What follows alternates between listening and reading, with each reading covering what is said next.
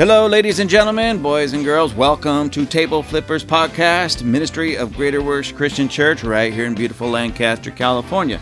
I am your host, Robert Enos. Here I will discuss theology, doctrine, politics, social and cultural issues, pretty much anything I feel like talking about. But basically, I flip tables. Please remember to download each episode. That's very important. Download each episode. Hold on tight, it's going to be a bumpy ride.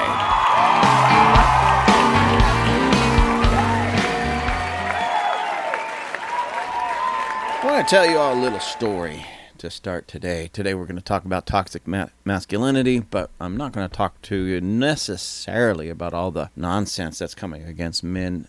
Um, I'm going to just talk about what, what being a real man is just in case you've wondered what's a real man, I'm going to share with you what a real man is. But before I do, I want to tell you a little story. So, over at our, our church, uh, we are somewhat vocal, if you will, um, talking about different cultural and societal issues and problems and stuff, things that are anti biblical or unbiblical.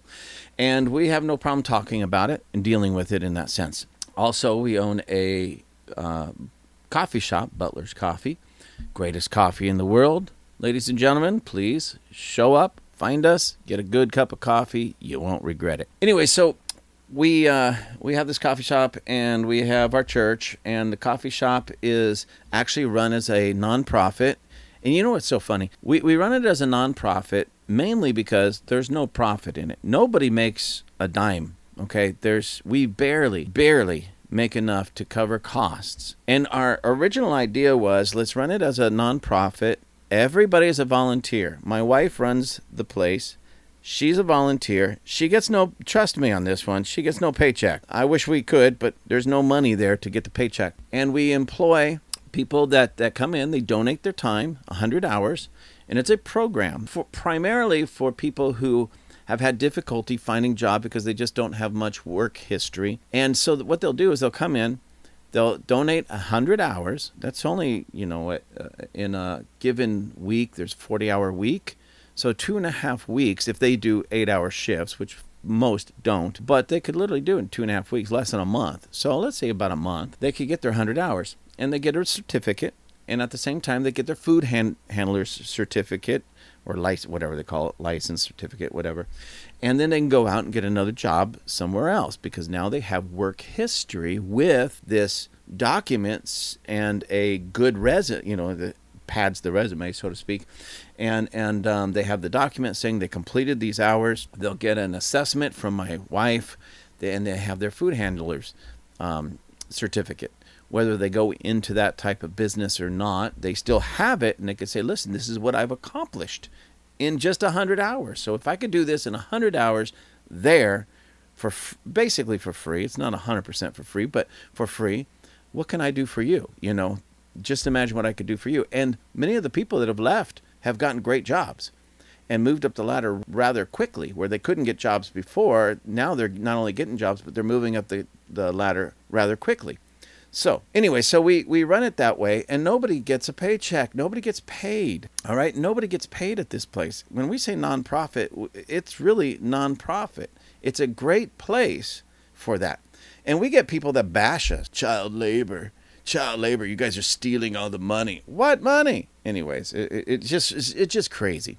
So, anyways, we have the church, and we're pretty outspoken in many in many ways. We have the coffee shop, and the coffee shop hosts different people and different meetings and such, and and because of that, we've gained the attention of a lot of people in our in our community. A lot in a good way. The patriots love us. America loving patriots love us. The righteous love us. Those who stand up um, for the good things and the right things that made America great, they love us. They love the church. They love the coffee shop. They love our coffee, of course. And by the way, I'm drinking I'm in my little studio, but I have some Butler's coffee here, and I'm drinking it in my American flag cup. It's kind of interesting. On the outside, it looks a lot like an American flag, and it says, Blessed is the nation whose God is the Lord. It's a big fat cup. And in the very bottom, if you look, able to look down, I can't see it now because the coffee's in it, but there's like the Captain America shield or something very similar to that in the very bottom. Um, so I'm fully patriotic. Uh, trying to be at least. And there's a lot of people in our culture and society that, that are offended, offended. They're offended that we actually love our country and love uh, who we are as a people and even love the diversity in our country, you know. And anyway, so because of our stance and because of who we are and because of what we stand for, we've we've gained the attention of a lot of good people, and that's fantastic. We've gained the attention of a lot of well, not so desirable in our culture, our society, and our region, even to the point that we started receiving. Uh, death threat. Yes, ladies and gentlemen, death threat. First, it started at the church, and in a general sense, where somebody would drive by or something like that, and throw a, a note, you know, like a, an envelope filled with rocks with a note inside about how they're going to kill us and do all kinds of terrible things to us. And on one hand, there was part of me that says, I need to take this seriously because what if? But there was another part on it that's just like, this is so absolutely um, childish, you know, childish and, and ridiculous that um, I didn't want to have to face it. You know, I didn't want to have to deal with it. I just wanted to brush it off as a bunch of just, you know, immature uh, people out there that aren't going to do anything. But then at the same time, you just never know. We, we've seen school shootings, we've seen synagogue shootings, we've seen church shootings. So I, okay, we got to prepare for this. We got to make sure that everything's okay. So, of course, we got the cameras. So, ladies and gentlemen, if anybody out there is thinking that they're going to come sneak onto our property and do harm, trust me, you'll be seen by 15 different cameras before you even get close to any of our people.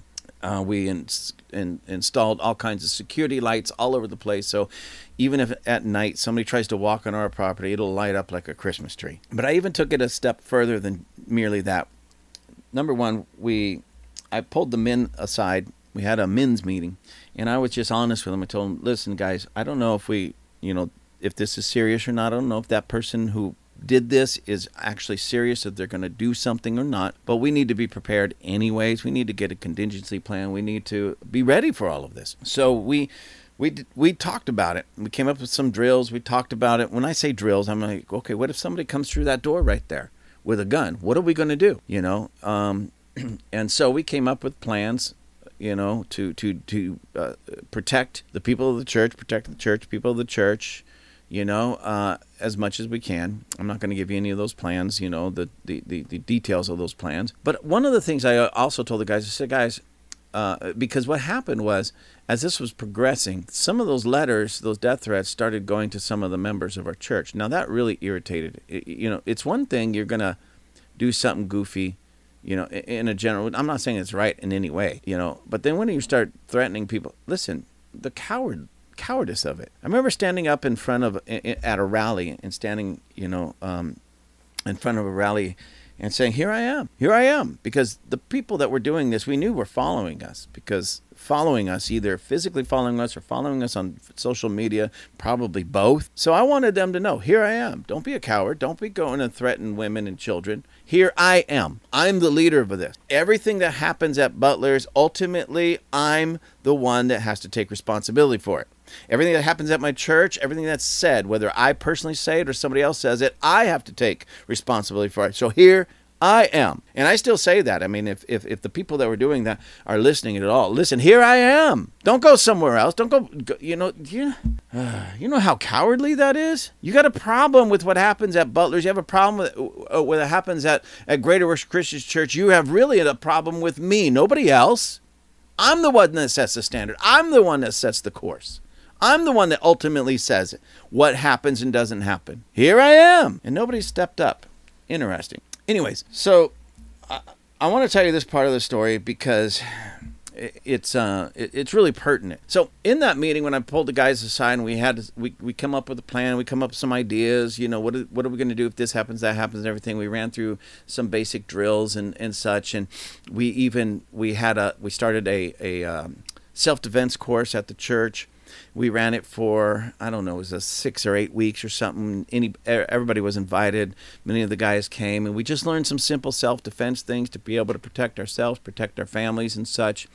Uh, and it was great. But one of the things I also told the guys, I said, listen, guys, if you know this isn't I don't know where you guys stand on firearms because we just that's not something that we necessarily talk about all the time. And uh, I didn't think most of the guys of the church would have a problem with firearms in that sense but I told him if you don't own one, please go get one. Uh, and or if you own something like a hunting rifle, you know, maybe you want to talk, think about getting a handgun or maybe a shotgun or something like that, just for home protection. I didn't say. I I, I told him I said not necessarily to carry around with you because that can get you in a lot of trouble. But you know, keeping it at home and knowing and learning and knowing how to use it and how to use it properly to protect yourself, protect your family, because we don't know, you know, I, I don't know if this is going all right, but even if this is just kind of some weird, sick hoax, the, the, the world is getting darker and darker and darker, and you need to be able to protect yourself and protect your family. So, um, anyway, so many of the guys went out and purchased a, um, a firearm. Some of them got some handguns, some of them got some uh, shotguns or whatever. And, and, and um, it was so refreshing in a lot of ways. And let me tell you why. Something that I did not expect at all happen. I honestly expected the, the, the their wives to complain and get upset. There's oh he went out and spent five hundred dollars or thousand dollars or whatever. He got this and that, and you know can't pay this. But I, I almost expected that, and I even told him don't take your children's food money. You know, don't take your rent or your mortgage payment. Just you know maybe put a little aside and save it up. So, anyways, after a little while, many of the guys went out and purchased some handguns legally, of course, and uh, learned how to use them. Started learning how to use them, and even the wives started saying, "Hmm, I want to go with you." They started learning how to use them. After some time, and this this builds and this grows, and they're learning how to use it, and, and the family, their each individual family is is is is um, learning how to uh, uh, pr- protect themselves, use this firearm safely. They have uh, safes and gun cases and all kinds of things like that. I mean, I was amazed. I'll be honest you, I was amazed at how serious the men and even their wives uh, took this. Uh, uh, you know, they didn't just have a gun and leave it in a drawer somewhere, okay, or not ever learn how to use it. These were people that really took it seriously. Started going to the range and learning how to use it, how, how to load it, how to clean it, how to store it, how to uh, um, transport it safely, and and I was absolutely amazed at this. But what it did, something again that I was not expecting at all. Some of the ladies, uh, independent of one another, came with almost the same exact story. Thank you. They told me thank you. I said, well, thank you for what? What did I do this time? You know, but thank you. Because when, when that happened, at first I wasn't sure of it. I remember one lady told me I, I wasn't really sure of it, you know, because here we are spending a little bit of money that uh, I didn't think we really had to spend and, and, or should spend. And, but I knew that it was one of those things that my husband was so animate about because of just what's going on in the world. He wanted to protect me and the children and blah, blah, blah, blah, and everything that's going on. But what it did to him and what I see in him is just that simple move of now knowing he has the ability to take care of me and the kids if something went south. Built his confidence, built his confidence in such a way that now I don't care if he goes and buys another one. As a matter of fact, I'm thinking of buying one myself. I remember this story. I remember her telling me this. I'm thinking of buying one myself so that we could go and make this a family affair, that he and I can go out together. And it's just built his confidence. He's a better man for it. Now, ladies and gentlemen, he's not a better man because he bought a gun. He's not a better man because he fired that gun. He's a better man because he can now defend his family, his wife and his children, and he knows it. That same story, that same sense would come up over that man and his bride, his wife, if it was something else, such as martial arts or something of that nature. Why? Because that's what a man does. And again, in that scenario and in that story and in that time frame, I had several women. As a matter of fact, many of the ladies, many of the wives, ended up purchasing guns themselves and now they go on date nights or dates, I should say, maybe date days to the firing range and and they'll do, you know, they'll go out, eh, they'll all shoot off a few rounds, hit the targets, learn how to how to operate it better, be get better shots and all that. And then they'll all go out to dinner or something. And it's really brought them together in a unique way. Again, I did not plan on this. I did not expect this at all. I, my idea was just this guys, do whatever you need to do to be able to defend your family. That's about it. That that was my heart behind it. And what it did is it strengthened them. They strengthened their marriage, strengthened their our community, and and and it strengthened their men to the point to now the ladies are going. I like this this, I like this part of my man because he's a real man. Because he has a gun? No, because he has confidence that the ability to be able to defend his family created. Confidence. because he can defend his family. It could have been anything. It just so happened to be a gun because of the situation that everybody was in. But praise God for that. Now, my point on, on telling you that story is because, again, I'm going to talk to you about what a man is. All right? What a man is. Because we, we hear this thing about toxic masculinity you know, and it's disgusting of, of men and true masculinity getting hammered by a group of people that want men to be a bunch of limp wrist jellyfish. And I don't know about you, men and ladies, I refuse to be. I refuse to be that. I'm going to stand, do my best to stand against the current, okay? This this false wicked narrative and current that's in our world today and show the world what a true man is and what true masculinity is and what true masculinity can do. And as the ladies of our church are starting to see and realize in their own men and their own husbands, they like it. The more masculine their men become, they like it. And I want to talk about just four points today, and I, I and there's many more that I could talk about, but I picked these four. One, because as I was just jotting down some notes, those these are the four that came to my mind, and and to me these are extremely important. But at some point in my toxic masculinity series, if you want to call it a series, I'm going to talk about things like etiquette and such like that because that's something that real men need to understand, even in those areas. But nonetheless, so what is a man? Number one, a, real man is a defender. Talked about that a little bit, of course, but a defender of his wife, of his children, and those around him who are weaker. A real man will defend what he loves, what he appreciates, what he values, what he honors. That's why real men will often run out to the battlefield, even knowing they may never come back to defend their country, defend their families, to defend their lifestyles, defend what they value. So, again, I want to ask you this question. I think I already asked it, but what if someone were to break into your home? Would you be able to defend yourself?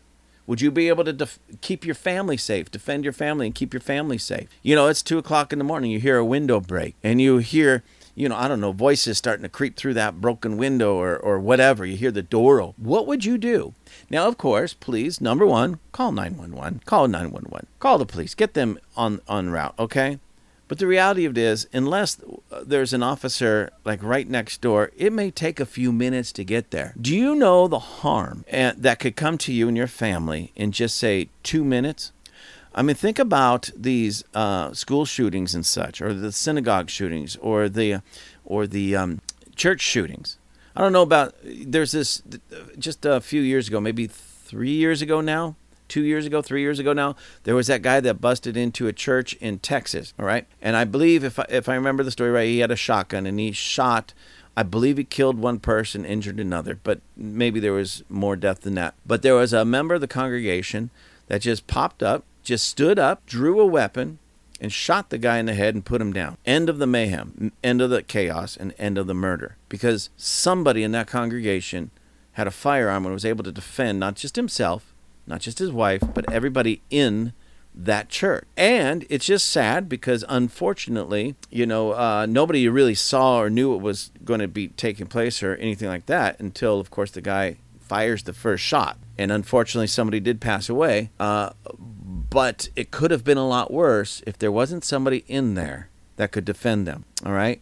And we hear these types of stories all the time. We, we hear these types of stories all the time how somebody may, may break into a, a liquor store or a, convenience store with a gun, and there's either a customer in there that's, that's um, got a firearm or the, the guy behind the counter has a firearm, and they're able to stop the death and the mayhem uh, by de- because they can defend themselves. So again, I want to ask you this question: How would you keep your family safe if at two o'clock in the morning your guys are all in bed asleep, your children are in bed asleep, and your wife's in bed next to you asleep, and suddenly you you and your wife are woken up because somebody's breaking glass to get in the house, and you know somebody just broke in. Of course, call nine one or have your wife call nine one one.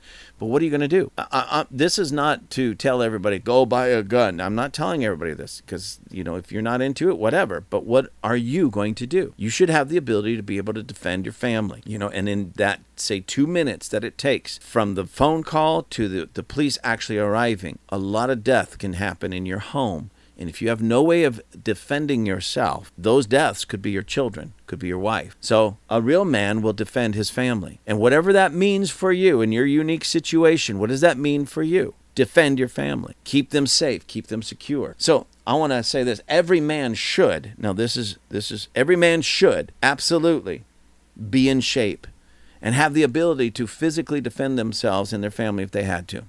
Be in shape. You know, uh, uh, uh, and if that means going to the gym, go to the gym. Get your butt in the gym. You know, I'm not talking about being a bodybuilder. You don't have to, you know, oh, I can't do this unless I look like Arnold Schwarzenegger. No, that's not it at all. But you should be healthy enough, flexible enough that you can defend yourself on some level.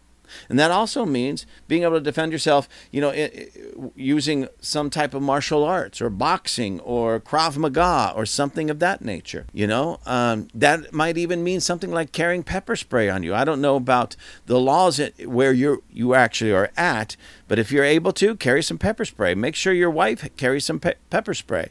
If it's allowed and it's legal, you know, um, the uh, one of those little zapper things, you know, carry that. Have your wife carry that.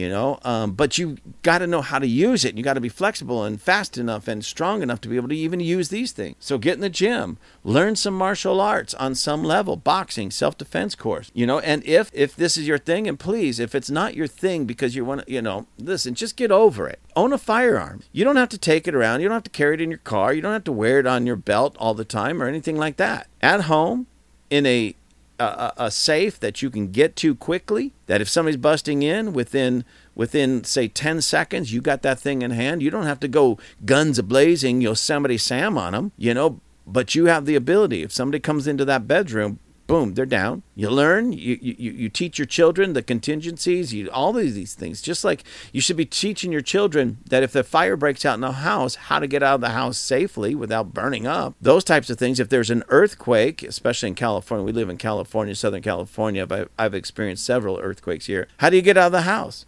Where do you go if there's a, a, if there's an earthquake? Same thing. Hey kids, if somebody starts breaking in and you know somebody's breaking in, you know, here's what you do because here's what I'm going to do. Come up with those plans. Go through some drills. Make it a, a kind of a fun thing, but a serious thing all at the same time. That's what men do. They protect their families first and foremost, and then they protect the weaker around them. Let's imagine that you're in a restaurant, right? And you see some guy start uh, smacking his wife or beating his children. Are you physically able to go over there and stop that. If not, again, get in the gym. Now, I'm not talking to the guys, you know, men out there who have some type of medical condition that keeps you from doing that. But if you don't, let's say you're just a little overweight, well, lose the weight and get in the gym, you know, get yourself limbered up a little bit. You know, if, if it's just because you've never been to the gym and you're just sluggish and, you know, you just, you know, uh, I hate running, I hate working out. Listen, I'm not a gym rat at all. I really once I get to the gym, I enjoy it because once you get moving, I, I, I love that feeling. But but getting to the gym, let me tell you, it's like pulling teeth sometimes. I am not a gym rat. You know, I don't live for the gym. You know, um, but I go to the gym because I need to be in shape. I force myself to, when I do run. I hate running, but when I do run, it's because I know I need to run. Okay, when I lift some weights, it's because. And listen, guys, I'm not huge. I'm not telling you like I'm I'm sitting here like Arnold Schwarzenegger. I no, not at all. Anybody that knows me, I'm 5'8", about 165 pounds. Not a real big guy at all, but I'm in pretty good shape for my age, for my height, and everything. I'm in pretty good shape. I can. if if even need be, run from a fight. You know. So, anyways, um, so again, become a defender, and whatever that means for you, whatever that means for you, go to martial arts, go learn some boxing, go take a boxing course, go take a Krav Maga Krav Maga course, go uh, you know karate, jujitsu, uh, judo.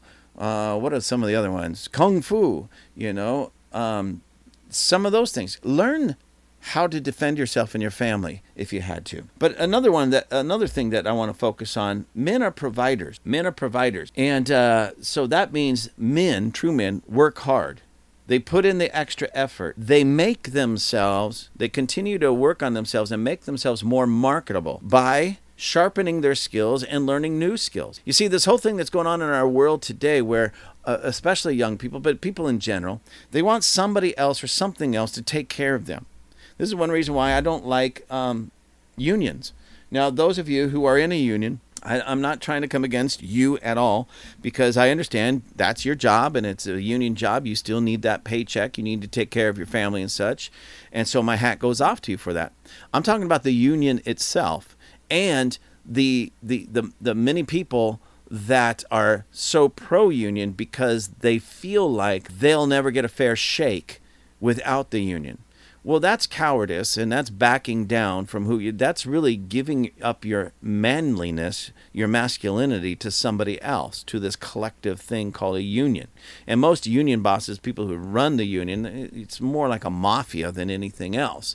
It's a communism or mafiaism, if it if that's actually a word, uh, more than anything else. I'm not against the workers at all. I'm just against that whole thing that basically convinces the workers you won't make it without us. Because a real man doesn't need a union. Why? Because a, a real man will work hard and prove himself. A real man will put in the extra effort. A real man will make himself more marketable. A real man will sharpen his skills. The skills he already has, he'll sharpen.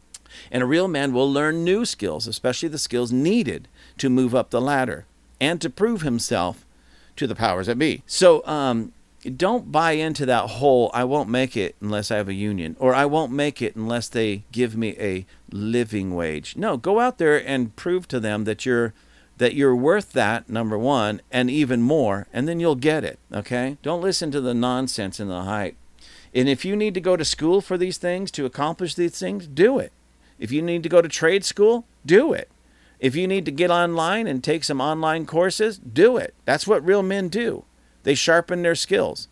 See, because a real man, now listen, please, I, I, I'm not against sports. I'm not against watching sports. I'm not against going to the games or watching the games. I'm not against it at all. I don't do a lot of that myself because it really bothers me, the whole taking of the knee and things of that nature. But nonetheless, that's a personal issue.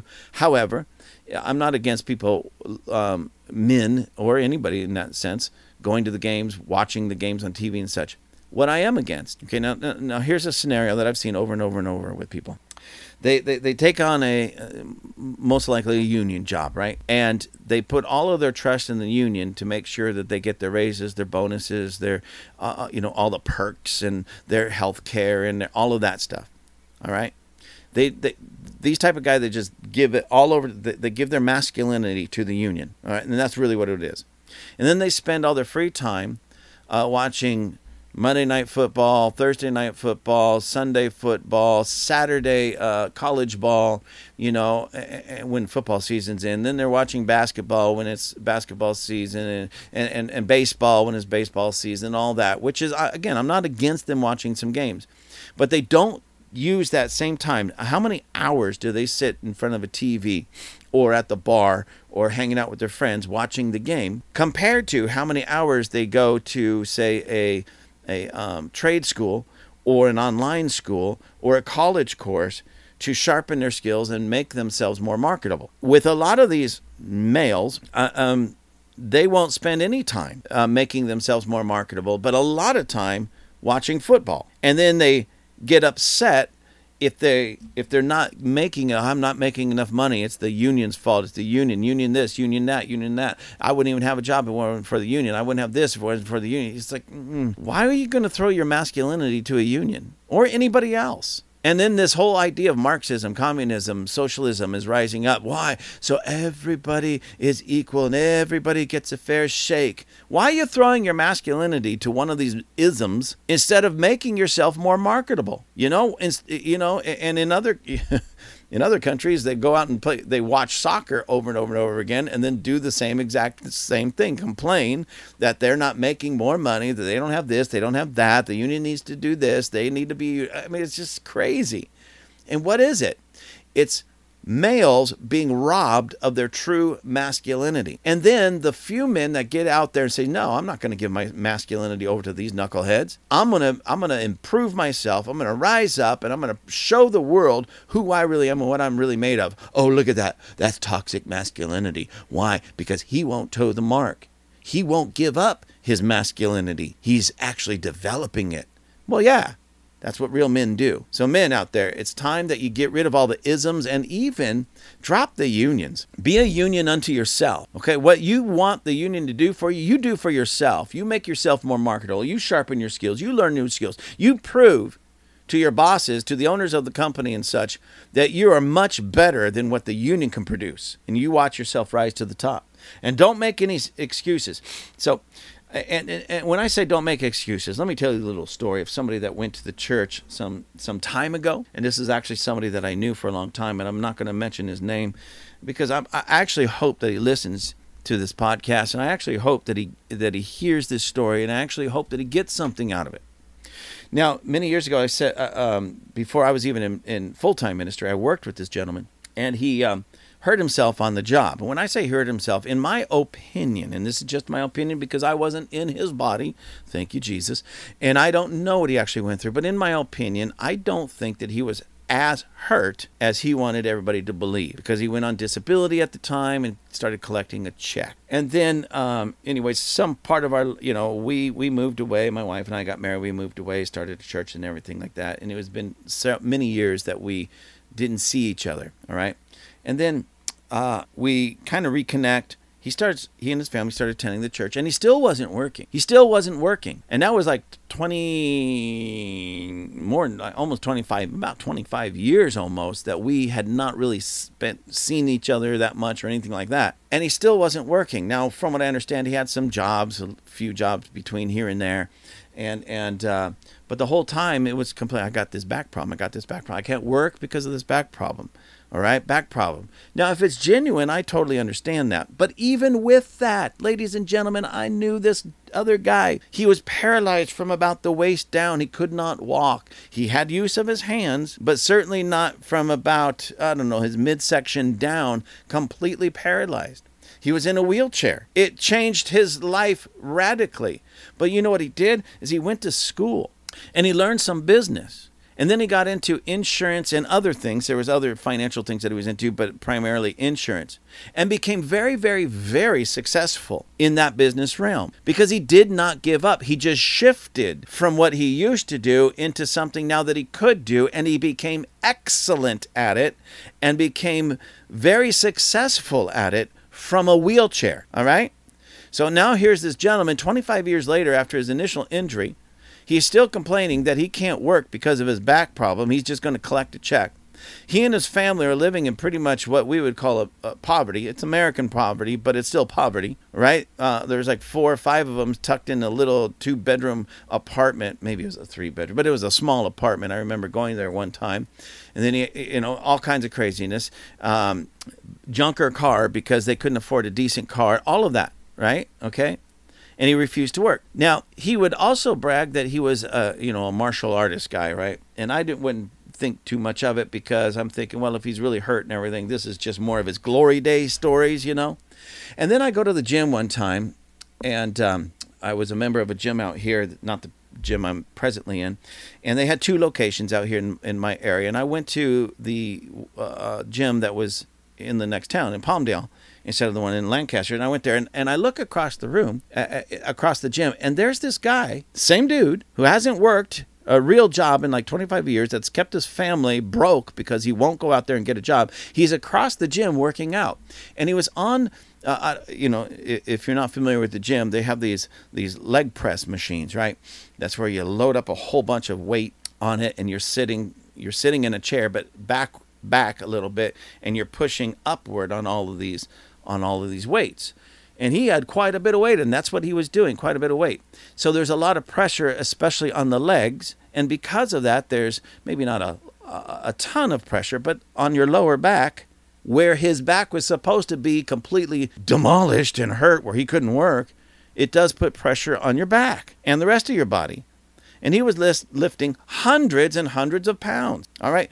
I uh, used that same machine and I would lift I think uh, at that time I got up to about 470 pounds. I think it was 470 total. And um, on that particular machine, I'm not saying I could just walk over and pick up 470 pounds, but on that particular machine, I was doing about 400 pounds, somewhere around there. And so this guy was huskier than I was. He was doing far more than I was. I don't know how much, I didn't count it. But even if he was doing 100 pounds, you know, you you you're hurt to the point where you can't work, right? So anyways, I just sat back and watched it in amazement. I sat across there and I didn't even, you know, tell him I was there or anything like that. Normally I was that's how when I saw him I go, I'm gonna go over there and greet him. Then I realized, wait a minute, he's in the gym. And I, I know that if you got a back problem, there's certain um, there's certain things you can do and you can't do. And so if he was staying away th- from the things that would aggravate a back problem, I would understand that.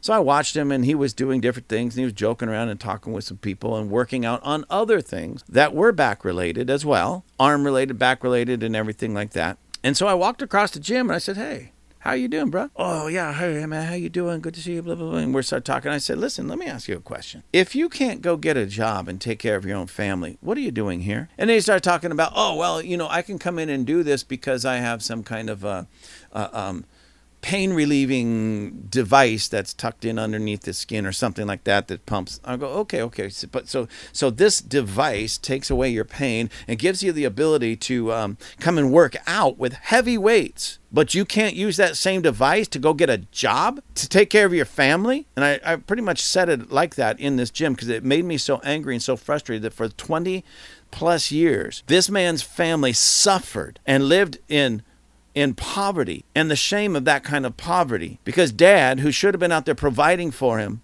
used the excuse that he had a back problem even though he could go to the gym. And so I said, and I said, you also talk about how you're, uh, uh, you know, into martial arts and you train people and everything. I said, are you still doing it? He goes, oh yeah, yeah, I still do that. I go, so how can you, how can you do with a bad back? How can you kick, punch, twist, turn, but you can't get a job? And I, I, finally said, listen, dude, you're not a man. You're a little boy with all the excuses. You're just a little boy. You're not a real man. Because a real man would do it in pain if he had to. A real man would figure out, even if he was in pain, he would figure out the, the type of job that he could do and make a career kind of income. And he would train himself. You had 20 plus years to retrain yourself and learn something. And he, he says, Man, I, he goes, I couldn't do that because I don't even have my high school diploma. I wait a minute. You can come to the gym, lift all these weights with your bad back. You can go train people in martial arts with your bad back. You could even fight in martial arts with your bad back.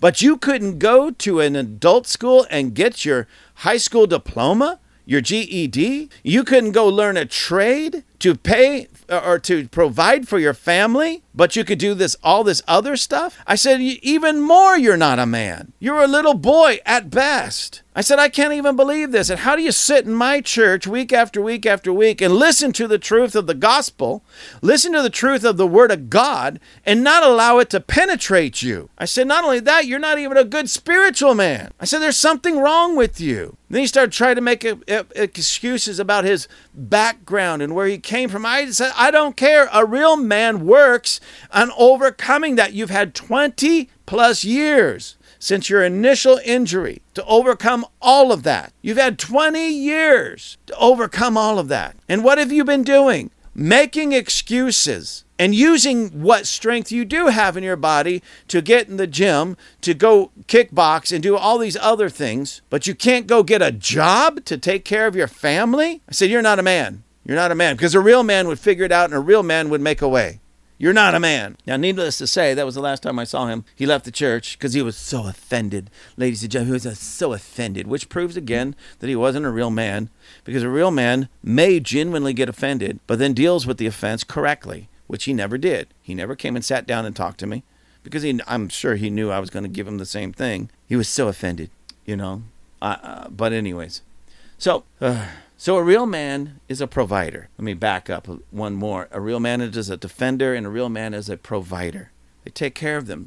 They they take care of what is theirs. They provide for themselves. They don't, you know, a real man. I'm not saying won't get help when when it's needed, but a real man won't rely on that help for too long. Why? Because he's going to work himself out of the need for that help. That's what real men do.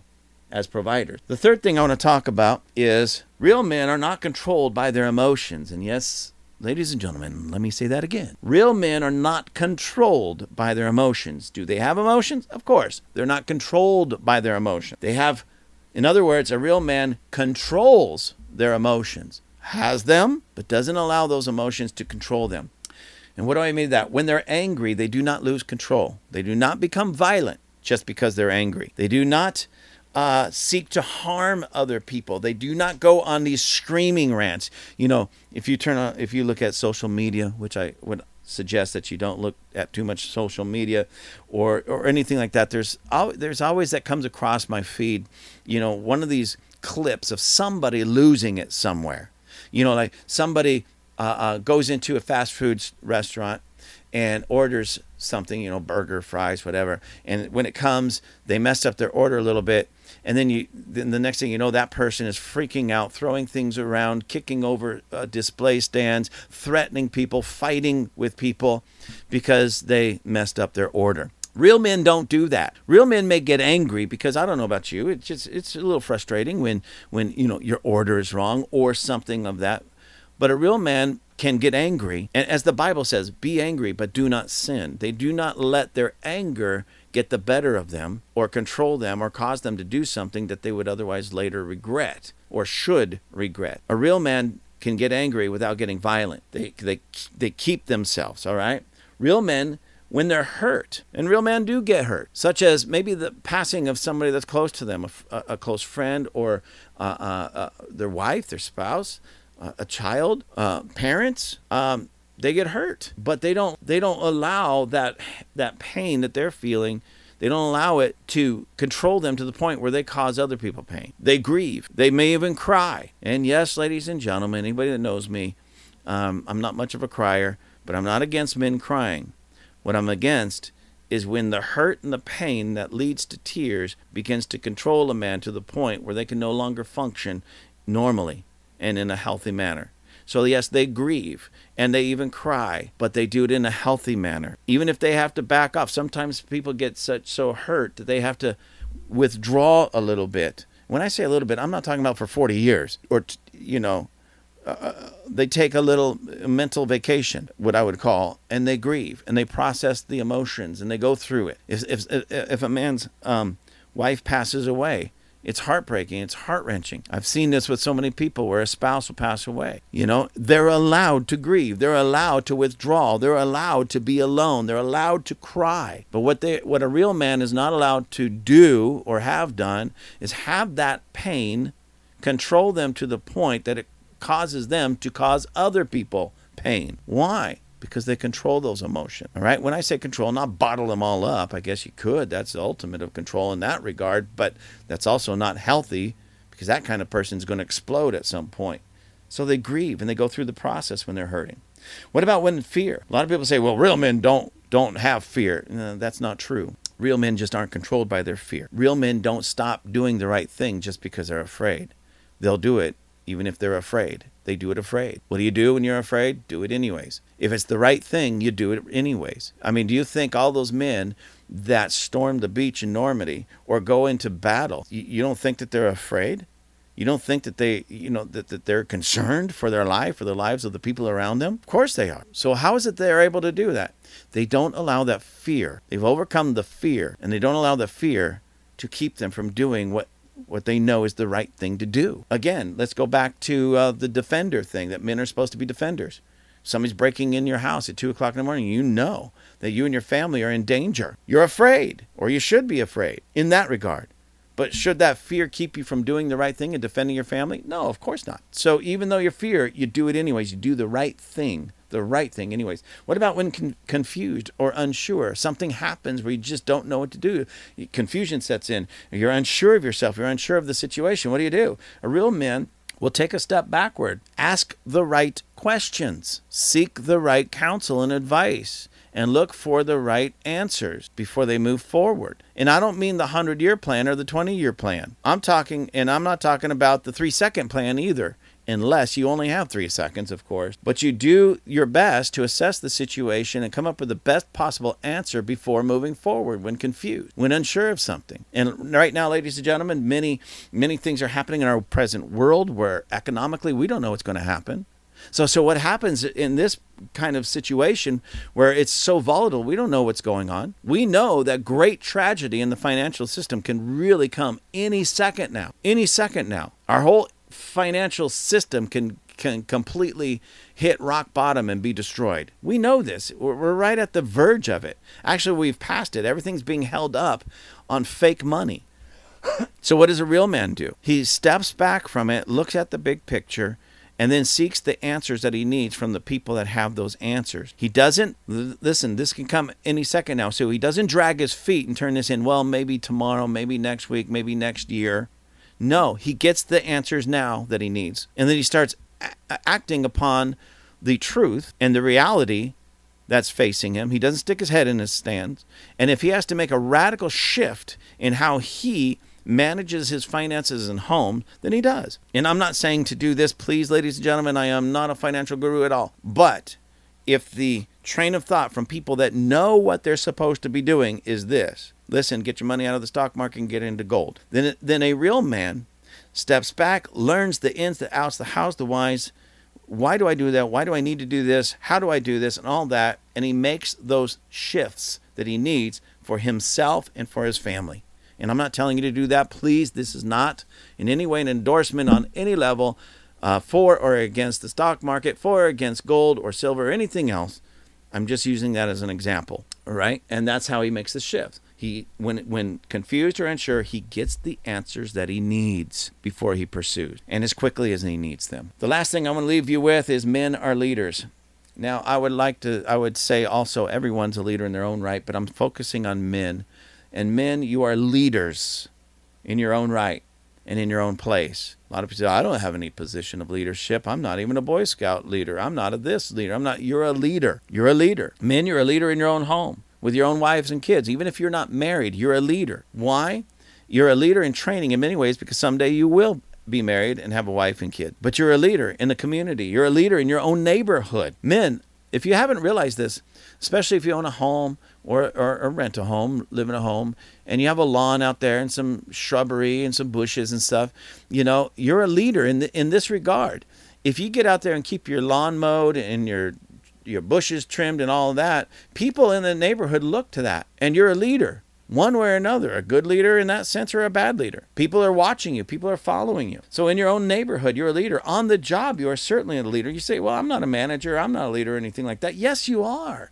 You are because somebody is looking to you. You let's say you just took this job yesterday and you don't know much of the job, so you may not be leading very many people. But if you've been there a year, you know the job pretty well. They hire somebody else on, and guess what? You're now leading them. Maybe not in a direct way, not in a way where they say he's your initial boss right now. But hey, if you have any questions, ask ask Jojo over there. Now Jojo is a leader. He he knows the job a little bit better than the person that just came on. He's a leader. Somebody's looking to him. He's leading somebody. You're always leading somebody. You're always influencing somebody. Men, you're always influencing somebody. Now, are you influencing them to greater levels of true masculinity? Or are you leading them in, I don't know, weakness, cowardice, feminine, femin, fe, femininity? I can't even say the word anymore. But what are you leading them in? It's not that you're not a leader, you are a leader, but what are you leading? That's the real question. How are you leading? Are you leading well? Or you're leading bad, terrible, weak, cowardly, hopefully well. So here's what a real man will do in the area of leadership. Real men, okay, we first understand that we're leaders, whether you have the title or not. People are watching you. And a real man will do whatever he can do to sharpen his skills as a leader. Yeah, did you notice that everything in here is about you becoming better at that area? Working on it, spending some time on it, meditating on it, and actually doing something about it. Defender, provider, uh, what else do we deal with? Um, your emotions. Uh, now leadership. So here, let me just give you some advice on how you can grow as a leader. You know, there's so there's a there's a gentleman by the name of John Maxwell. Many of you have heard of him. He's a, a teacher, trainer on leadership, especially in the business world, but even personal leadership. So he has great materials. A Christian guy, great materials, books. Um, books, videos, you name it, podcasts, he's got it, okay? So you can go to the bookstore or get online, Amazon, and order some of his books. You can go to YouTube, watch some of his videos. Vimeo, Rumble, I'm sure has it as well. His name, John Maxwell, spelled just the way it sounds J O H N M A X W E L L. John Maxwell, great materials on leadership. He has books, again, videos, podcasts, all that. So you can sharpen your skills as a leader in your own home, in your neighborhood, on the job. And the more leadership skills that you learn and you perfect, the more marketable you are. It goes back to the provider. What are the greater, greatest providers for in a company or in a business? You know, the ones who make the most money, lead the most people, they're leaders. So as you're developing your own leadership skills, you're becoming a better provider. Do you see how those go together? Anyways, you can sharpen your skills by just listening to a, a, a podcast a day from John Maxwell and and you may want to up it because some of them might just only be five minutes. Well, give more than five minutes to your self development. Read the book. A lot of people say, especially men, I don't know why. I'm not much of a reader. Well, become a reader. Okay, become a reader. All right, but you're not going to read. Then get on there and watch some of his video.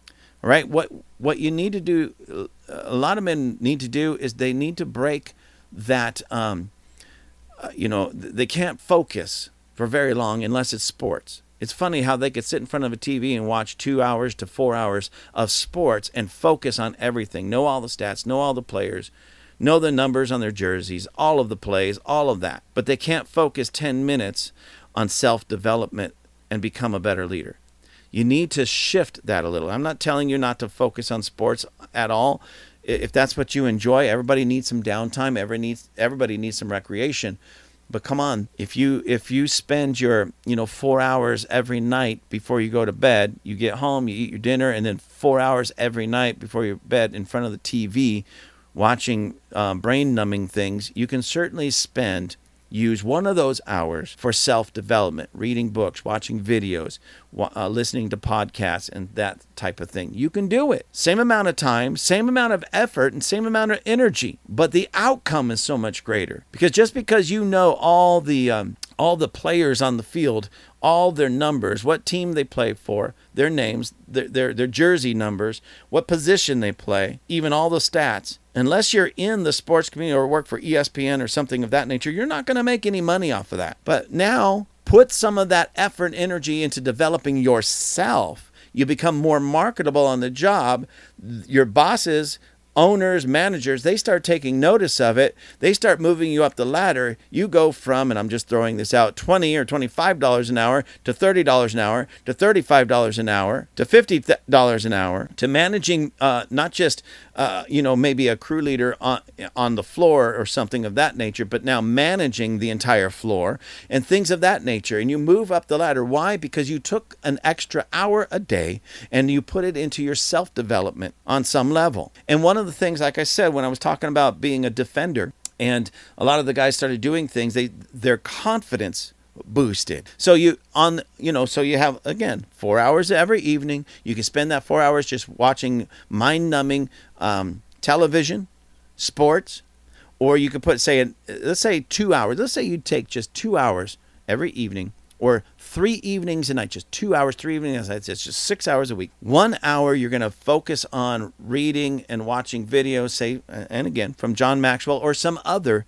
great leader that has the ability to teach. And you have that self development, but you're also going to spend another hour in the gym. Let's say a home gym, or you go to the gym, or, or say martial arts, and you start working on your body, working on your skills, and, and which almost always accompanies better eating and things of that nature. And you just start working on yourself in those in those matters. And you grow. You grow stronger, you grow sharper. You have the ability now to defend your family if you need to, defend yourself. The confidence there and the confidence that's boosted because you've worked on yourself and your leadership skills and such.